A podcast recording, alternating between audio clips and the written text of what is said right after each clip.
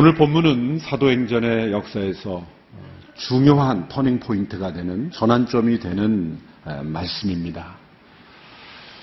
성령의 역사가 일어난 예루살렘 교회, 오랫동안 하나님의 그 율법과 또 하나님의 사람들을 통해 많은 사건과 역사가 일어났던 그 중심지였던 그 예루살렘, 그 예루살렘의 핍박이 일어나서 흩어진 성도들로 인해서 이방인 선교의 중심이었던 안디옥 교회가 형성되는 과정을 우리에게 보여주고 있기 때문입니다. 당시 사회에서 이 안디옥이라는 도시는 팔레스타인 북쪽 지역에 있습니다만 로마와 알렉산드리아 다음으로 세 번째로 큰 도시입니다.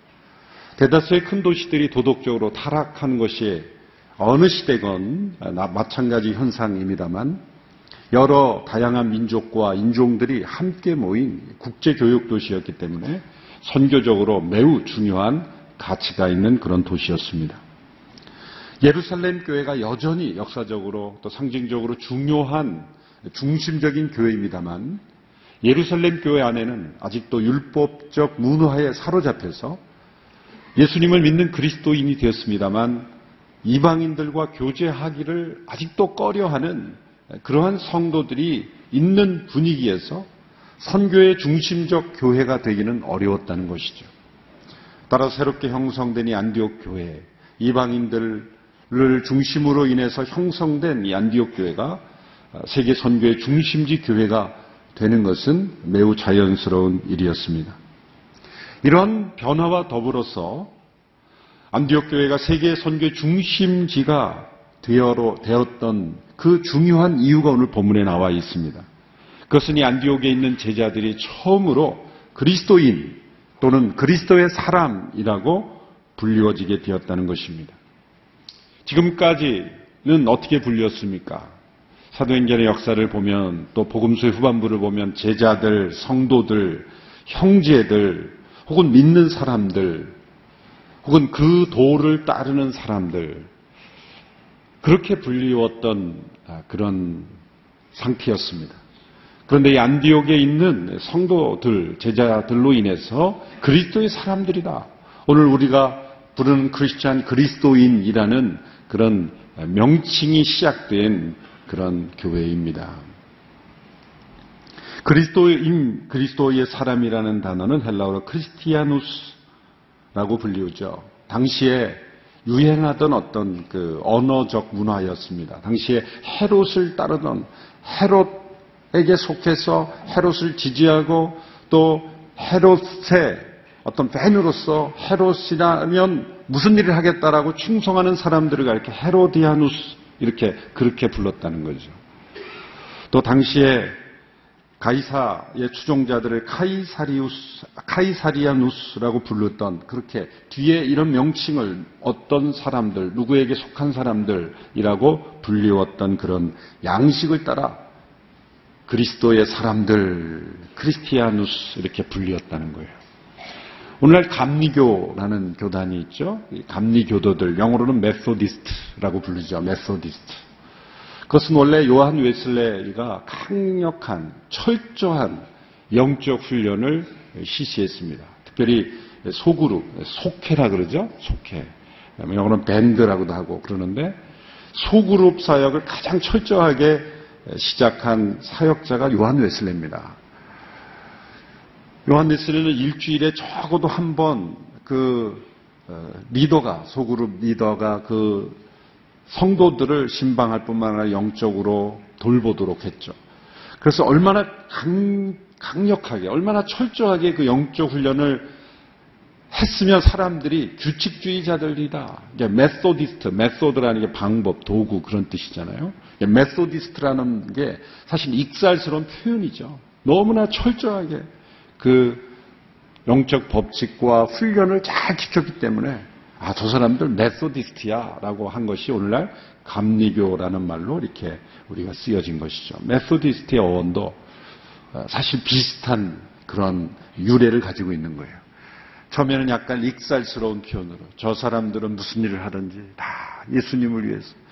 그런데 실제로 그들의 삶 속에는 예수님의 모습이 보였고 또 예수님을 위하여 생명을 다 내놓은 그런 사람들을 처음에는 익살스러운 표현으로 저 사람들은 그리스도인들이다. 그리스도의 사람들이다. 그렇게 불렸던 것이죠.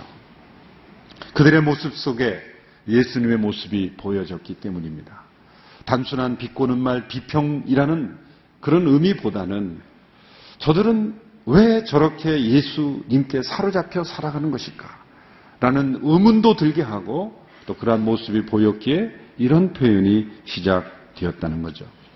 안디옥 교회 성도들이 그리스도의 사람, 그리스도인이라 불려지게 된 것이 선교에 있어서 가장 중요한 첫 번째 출발입니다. 우리가 어떤 사역을 하고 어떻게 복음을 전하는가보다 더 중요한 것은 우리가 세상으로부터 어떻게 평가받는가. 우리의 존재, 우리의 인간됨을 통해서 그리스도의 모습이 얼마나 나타나는가. 선교의 가장 중요한 출발은 우리가 어떤 사람이 되는가. 우리가 어떻게 불려지고 우리의 모습 속에 예수 그리스도의 모습이 보여지는가라는 것이 가장 중요한 것입니다. 그래서 저는 이 본문이 중요하다고 생각을 합니다. 본문을 통해서 우리는 안디옥에서 어떻게 그리스도의 사람들이 형성되게 되었는가를 그 이유를 알 수 있습니다. 첫째로 예루살렘에서 핍박으로 인해서 흩어진 성도들이 흩어졌음에도 불구하고 그들은 여전히 예수님의 제자됨의 정체성을 유지하고 지켜갔기 때문입니다. 오늘 보면 십구 절의 말씀을 함께 보시겠습니다. 십구 절 말씀 시작. 그 무렵 스데반의 일로 인해 핍박을 받아 뿔뿔이 흩어진 사람들은 페니키아, 키프로스 그리고 안디옥까지 건너가 유대 사람들에게만 말씀을 전하고 있었습니다. 하나님께서 예루살렘 교회에 기대하신 것은 하나님 나라의 개척자들, 킹덤 파이오니어가 되는 것입니다. 사도행전 일 장 팔 절에 말씀한 대로 예루살렘, 온 유대, 사마리아, 땅끝까지 이르러 내 증인이 될 것을 기대하셨습니다. 예루살렘 교회는 성령의 충만함과 기적이 나타났지만 사실 유대 땅을 넘어서지 못하는 한계는 있었어요. 부분적으로 빌립 집사님의 사역, 이런 사역을 통해서 복음이 사마리아로 확산되어 갔지만 온 교회적인 확산은 일어나지 않고 있었을 때 핍박이 일어난 것이죠. 이 핍박의 필연성은 바로 스스로 온 세상을 향하여 흩어지기를 주저하였던 성도들이 어쩔 수 없지만 흩어짐으로 인해서 복음이 확산되는 효과를 가져왔다는 것이죠. 성령이 충만하면 우리가 모이는 일에 힘쓰게 됩니다. 그러나 동시에 교회의 정체성은 모이는 교회로서뿐만이 아니라 흩어진 교회로서의 정체성이 있는 것입니다. 우리는 지금 주일날 함께 모이는 교회로서 모였습니다. 그러나 우리가 삶의 현장에서 흩어져 있을 때 흩어진 교회로서 동일한 정체성을 유지하지 않는다면 우리는 교회의 본질을 잃어버리는 것이죠. 감사한 것은 예루살렘에 일어난 핍박으로 인해 흩어진 성도들이 그 제자로서의 정체성과 사명을 잃어버리지 않았다는 것이죠. 그들이 페니키아, 키프로스, 저 안디옥까지 흩어졌지만 그들은 그곳에서도 말씀을 전했습니다. 그들이 고난은 피했지만 위험을 피해서 흩어진 것이지만 그들이 사명을 피하지는 않았습니다. 주님을 향한 섬김은 피하지 않았다는 것이죠. 여러분, 성령님으로 인해서 생겨난 영적 새 생명은 환경이 바뀐다고 해서 달라지지 않습니다. 서울에 있을 때는 믿음의 생활을 잘 했는데 어디 해외 갔더니 믿음의 생활이 살해했다. 그것 의심해 봐야 돼요. 환경이 바뀐다고 내 믿음이 달라지는 것은 진짜 믿음이 아니죠. 어느 곳에 있든지 어떤 상황에 처하든지 간에 경제적으로 여유가 있을 때만이 아니라 어려웠을 때도 건강할 때뿐만 아니라 병들었을 때도 나에게 어떤 신상의 변화, 환경의 변화가 일어난다 할지라도 동일한 신앙, 그것이 바로 영적인 새 생명입니다. 예루살렘 교회, 예루살렘에 거주하던 성도들이 일시적인 그 충격, 핍박으로 인해서 흩어진 것이 얼마나 큰 충격이었습니까? 한 번도 살아보지 않은 그런 이방 지역에 가서 당시에 예루살렘 성도들이 새로운 삶을 시작한다는 것만큼 힘겨운 게 어디 있습니까? 경제적인 기반을 닦아야 하고 여러 가지 삶의 형편 속에서 앞니를 개척해야 되는 그 엄청난 도전 앞에서, 그런데 그럼에도 불구하고 그들은 예수님의 제자됨의 정체성을 잃어버리지 않았다는 거죠. 이것이 그들 안에 진정한 영적 생명이 있다라고 하는 증거입니다. 처음에 그 성도들은 단지 위험을 피하기 위해서 흩어졌다라고만 생각했을지 몰라요. 그런데 시간이 흘러가면서 그들은 왜 우리가 흩어지게 되었는가를 분명 생각하게 됐을 것입니다. 아, 하나님께서 이 핍박을 통해서 우리를 흩으심으로써 복음이 확산되도록 하시는구나. 우리에게 준 고난, 우리가 이해할 수 없는 어떤 시련, 이 나라 민족에게도 주어진 어떤 시련과 고난, 이것이 하나님의 놀라운 역사심과 섭리를 통해 볼 때는 분명 목적이 있는 것입니다.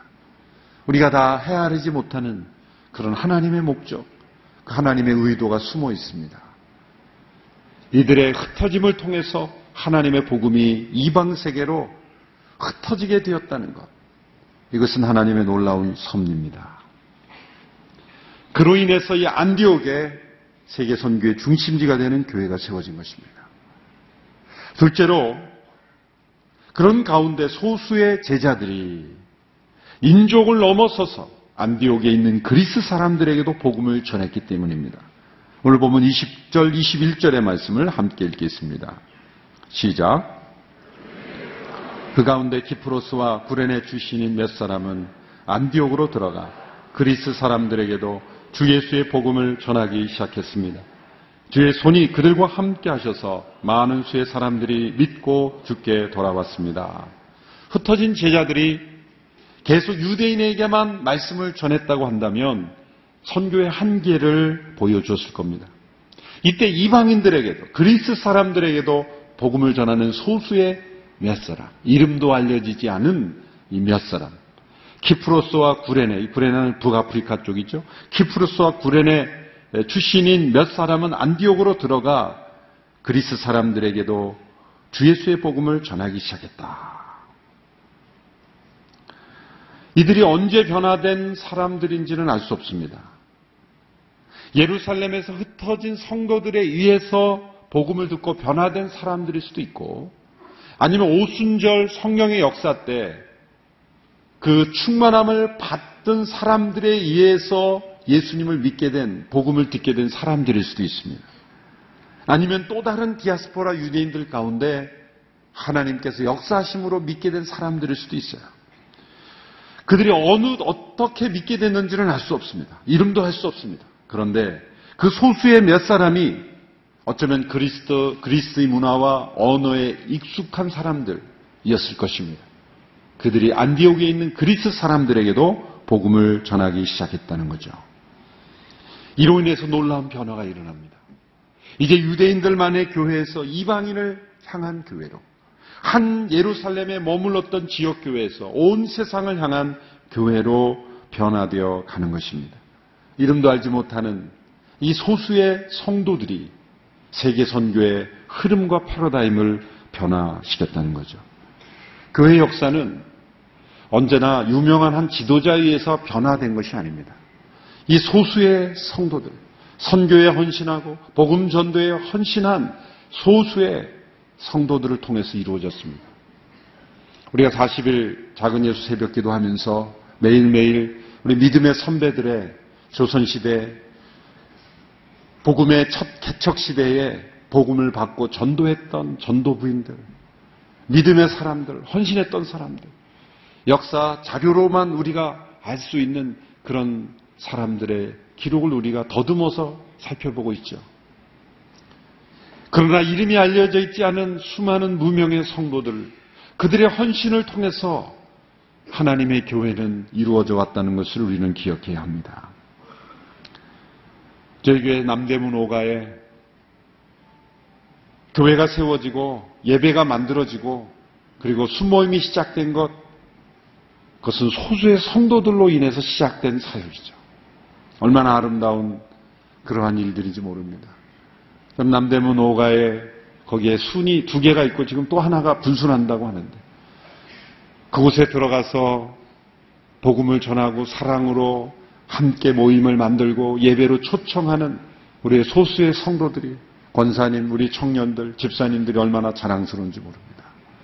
바로 그들이 그리스 사람들에게도 복음을 전했던 이 소수의 몇 사람입니다. 복음 전할 사람이 없는 것이 아니라 우리의 마음의 눈이 열리지 않았기 때문에 대상이 보이지 않는 것입니다. 어쩌면 먼저 흩어졌던 예루살렘 교회에서 흩어지 안디옥에 갔던 사람들은 유대인에게는 복음을 전하지만 유대인 외에는 잘 보이지 않았다는 거예요. 우리의 언어와 민족, 민족과 문화에 익숙했기 때문에 복음의 대상자로 보이지 않았다는 거예요. 해외에 있는 디아스포라 교회들의 약간 한계가 있다면 거기에 있다는 거예요. 많은 한인교회들이 그 이웃에 있는 수많은 타인종들은 전도 대상자로 보질 않아요.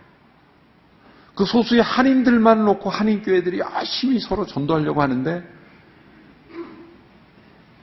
그 주변에 있던 수많은 그런 타인종들에 대해서는 때로는 무관심한 거예요.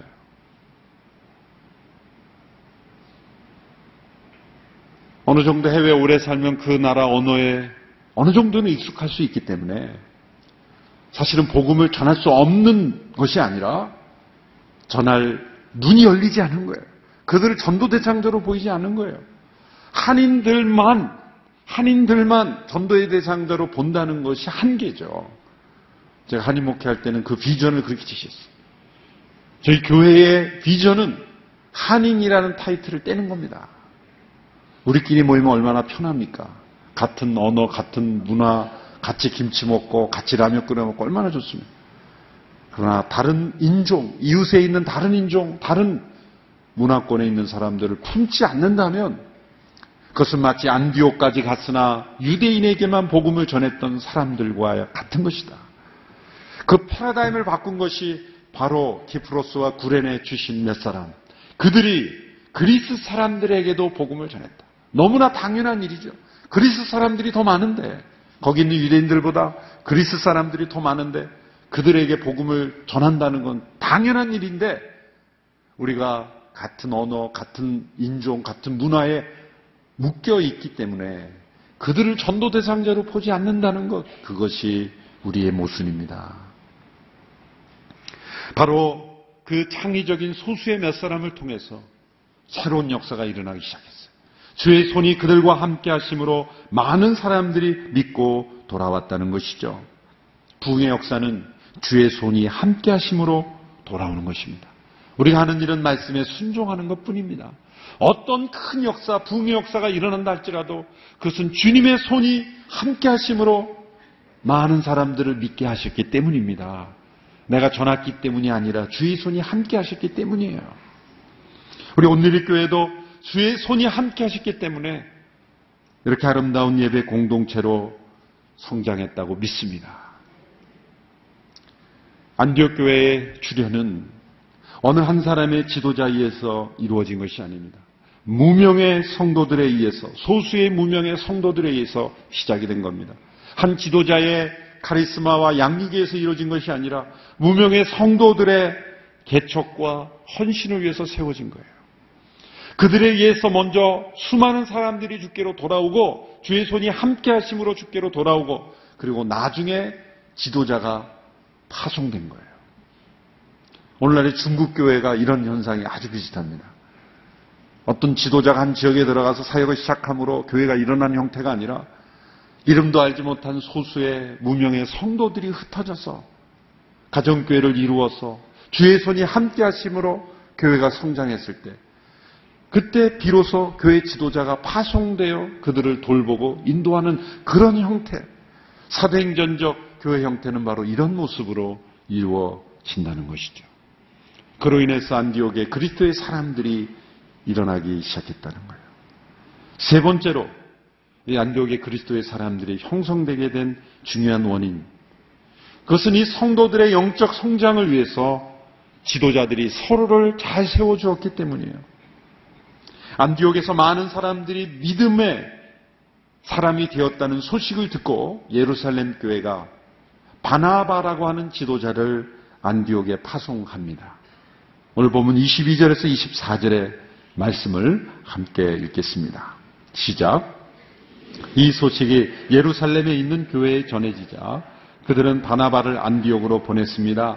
바나바는 안디옥에 도착해 하나님의 은혜가 내린 것을 보고 기뻐하며 온 마음을 다해 주께 끝까지 충성하라고 그들 모두를 격려했습니다.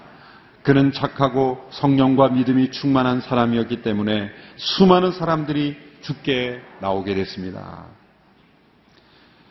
예루살렘 교회가 파송한 이 바나바, 바나바에게 있었던 이 아름다운 지도자의 모습이 바로 안디옥 교회가 세계 선교의 중심지 교회가 되도록 온 성도가 믿음에 있어서 성숙한 헌신의 모습을 보여주고 그리스도의 사람들이라고 불리웠던 아주 중요한 이유라고 생각합니다.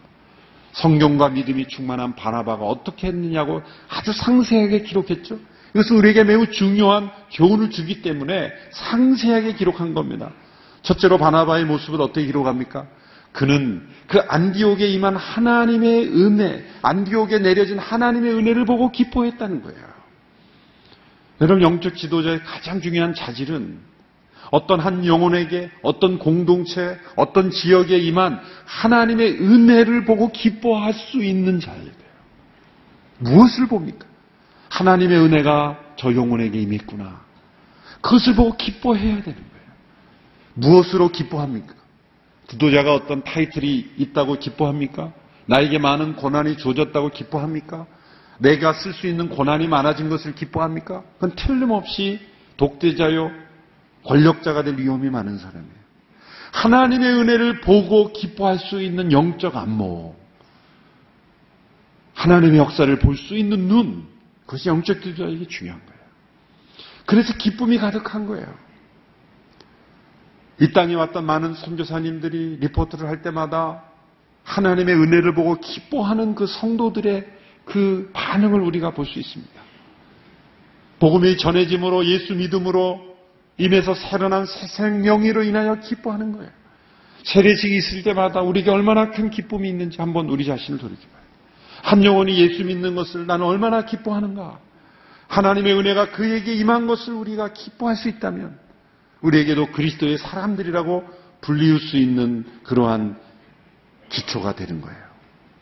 두 번째로 바나바는 그 성도들에게 주께 충성하라고 격려했다.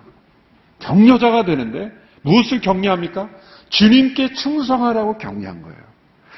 자기에게 충성하라고 격려하지 않았어요. 어떤 지도자, 어떤 사람에게 충성하도록 격려한 것이 아니라 주님께 충성하도록, 개혁 번역엔 주께 굳게 붙어 있으라 라고 그렇게 번역했죠. 주님께 붙어 있도록, 주님께 충성하도록 격려하는 것이 진정한 영적 지도자예요. 바나바는 자기 자신을 바라보도록 하지 않았습니다. 어쩌면 그 안디옥 교회 그리스 사람들에게 복음을 전했던 소수의 그 시작한 성도들을 바라보라고 하지도 않았습니다. 주님께 충성하도록 격려했습니다. 이래서 그리스도의 사람들이 나온 거예요. 저희 온누리 교회 온전히 주님께 충성하는 그런 성도들이 되기를 바랍니다. 세 번째, 이 바나바에게 나타난 영적 지도자의 모습은 자신이 다 할 수 없는 것을 보완하기 위해서 혹은 자신보다 더 성도들을 양육할 수 있는 그러한 사울을, 다소에 있는 사울을 데려와서 성도들을 양육하도록 했다는 거예요. 오늘 본문 이십오 절, 이십육 절을 보십시오. 우리 같이 읽어볼까요? 시작. 그리고 바나바는 사울을 찾으러 다소로 가서 그를 만나 안디옥으로 데리고 왔습니다. 그리하여 바나바와 사울은 일 년 내내 그곳 교회에 머물면서 많은 사람들을 데려왔습니다. 그리고 안디옥에서 제자들은 처음으로 그리스도의 사람이라고 불리게 되었습니다. 바나바가 다소에 가 있는 이 사울을 데려옵니다. 사울이 다메섹으로 가는 길에 주님을 만났죠. 그, 그리고 다메섹에서부터 예수님, 부활하신 예수님을 증거하기 시작했죠. 그러나 유대인 그리스도인들은 그를 받아들이고 배척하지 않고 심지어 죽이려까지 했다 그랬어요. 원수를 갚으려는 사람들이 있었다는 거예요. 사울이 어떤 경로를 통해 모르지만 지금 다소에 가 있는 거예요. 아마도 일정 기간 그는 다소에 머물렀을 거예요. 그 다소에 있는 사울을 안디옥으로 데려왔다는 거예요. 스카웃한 거죠. 그 당시 어떤 유대 지도자들도 사울을 교회의 중심적인 지도자로 세우려는 생각을 하지 않았을 그때 바나바는 이 사울이 필요하다. 이 사울이 안디옥에 있는 성도들을 양육함으로써 이 성도들이 큰 유익을 얻을 수 있을 것이다 라는 확신으로 사울을 지도적 위치에 세운 인물이 바나바입니다. 얼마나 훌륭한 태도입니까? 바나바가 사울을 안디옥으로 초청하지 않았더라면 사울이 이 사도행전 역사의 주 무대로 교회의 지도자로 세움을 받는데 상당히 오랜 시간이 걸렸을지 모릅니다.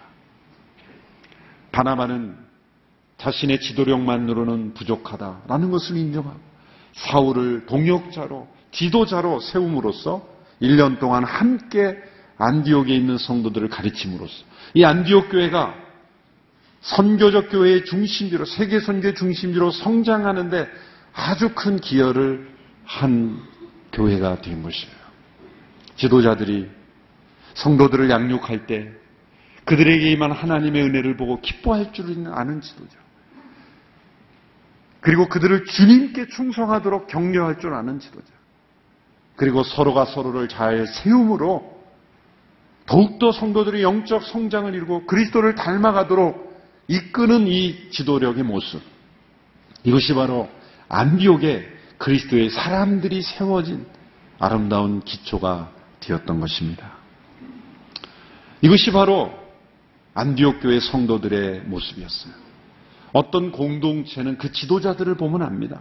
그 지도자들의 수준을 보면 그 공동체 수준을 알 수가 있는 거예요. 자신보다 더 나은 사람들을 지도자로 세우려고 하고 서로 동역하기를 기뻐하고 그 리더십들에게서 예수님을 닮은 인격의 모습이 나타나는 거예요. 영적인 영향력은 전혀 줄 수 없으면서도 서로 나서려고 주장하고 지배하려고 하는 그 지도자들의 모습, 그들을 통해서는 그리스도의 사람들이 형성될 수가 없는 거예요. 성도들의 영적 성장을 위해서 꼭 필요한 사람인데도 세워줄 줄 모르고 끌어내리려 하고 질투하는 그런 지도자들의 모습을 통해서는 그리스도의 사람들이 형성될 수가 없는 거예요. 성도들이 은혜 받고 도전받고 변화될 수 있다면 초청하여 동역하며 서로를 세워줄 줄 아는 그러한 공동체, 바로 그리스도의 사람들의 모습인 겁니다. 이 모든 과정을 통해서 안디옥에 그리스도의 사람들이 세워진 거예요. 요약하면, 지도를 통해서 잠시 요약을 해보면요, 지도를 잠시 보여주시겠습니까? 지금까지 주무셨더라도 이것만 들으면 명확하게 다 정리가 된 어느 쪽을 보여드릴까요? 예. 예. 여기 보시면 숫자가 보일지 모르는데 일이라고 되어 있는 건 흩어진 거예요. 예루살렘이죠. 예루살렘 교회가 사방으로 흩어진 거예요. 핍박으로 해서 흩어졌죠. 그 중에 일부가 안디옥까지, 여기가 수리아 안디옥인데 북쪽에 있죠. 상당히 먼 거리까지 이제 핍박을 피해서 흩어진 것입니다. 이 안디옥에 있는 성도들이 유대인에게만 복음을 전할 때 이 구브로와 이 키프로스 이 이쪽에서 어 외부에서 온 삼 번이죠. 소수의 몇 사람이 안디옥에 있는 그리스 사람들에게도 복음을 전하게 된 것입니다. 그때 주의 손이 함께 하심으로 수많은 사람이 들어와서 사 번으로 와서 예루살렘 교회가 바나바를 안디옥으로 파송하게 되죠. 그리고 그 바나바는 저 위쪽에 있는 길리기아에 있는 다소에 있는 오 번이죠. 사울을 안디옥으로 데려와서 함께 동역함으로써 그 안디옥에 있는 교회가 든든히 서가게 되었다 라는 것이 오늘 본문에 나온 전체적인 내용입니다. 세 가지 내용이 있었습니다. 흩어졌지만 상황이 바뀌어도 변하지 않는 성도들의 진짜 신앙, 그 사명. 두 번째로 언어와 민족과 문화를 뛰어넘어서 전해지는 이 복음 사역. 그리고 세 번째로 성도들의 영적 성장을 위해서 서로를 세워주는 그 지도력. 이러한 요소들이 함께 어우러져서 안디옥에 그리스도의 사람들이 세워지고 세계 선교의 중심지가 되는 아주 중요한 교회가 되었다는 거예요. 저희 온누리교회는 예루살렘 교회가 아닌 안디옥 교회와 같은 교회가 되기를 바랍니다. 예루살렘 교회는 끝까지 율법적 사고방식에 얽매여서 이방인 선교를 향하여 뻗어나가지 못하는 그러한, 그렇지만 물론 바나바를 파송하고 중심적인 교회가 된 것은 분명해요. 그러나 우리가 추구해야 될 모델은 안디옥 교회의 모델이에요. 언어와 문화와 민족이 달라도 포용하고 그들을 복음을 전하고 서로를 세우는 그런 영적 지도력이 살아있는 그런 교회, 그런 안디옥 교회와 같은 교회가 됨으로써 복음이 온 세상에 전해지는 일에 귀하게 쓰임받는 그런 온누리 교회가 될 수 있게 되기를 축원합니다. 흩어져더라도 어떤 상황이 되더라도 변치 않는 사명자가 되기를 바랍니다. 어떤 민족이든 품을 수 있는, 그리고 그들에게도 복음을 전하는 선교적 교회가 되기를 바랍니다. 이 공동체 안에 서로가 세워를, 서로를 세워가며 우리가 함께 그리스도의 사람들로 세워지는 데 있어서 아름답게 지도자들을 세워가는 그런 교회 될 수 있게 되기를 축원합니다. 기도하겠습니다.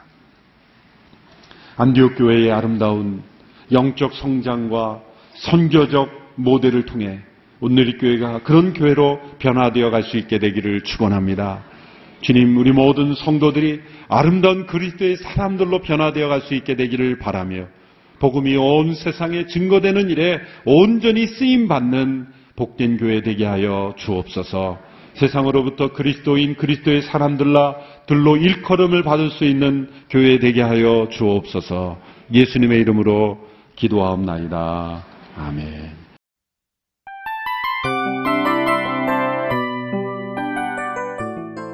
이 프로그램은 청취자 여러분의 소중한 후원으로 제작됩니다.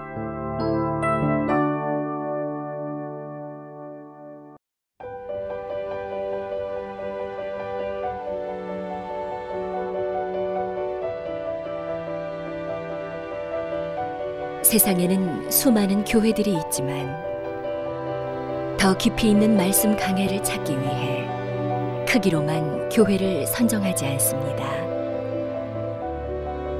보다 좋은 영적 콘텐츠를 더 많이 나누기 위해 방송비를 받지 않습니다.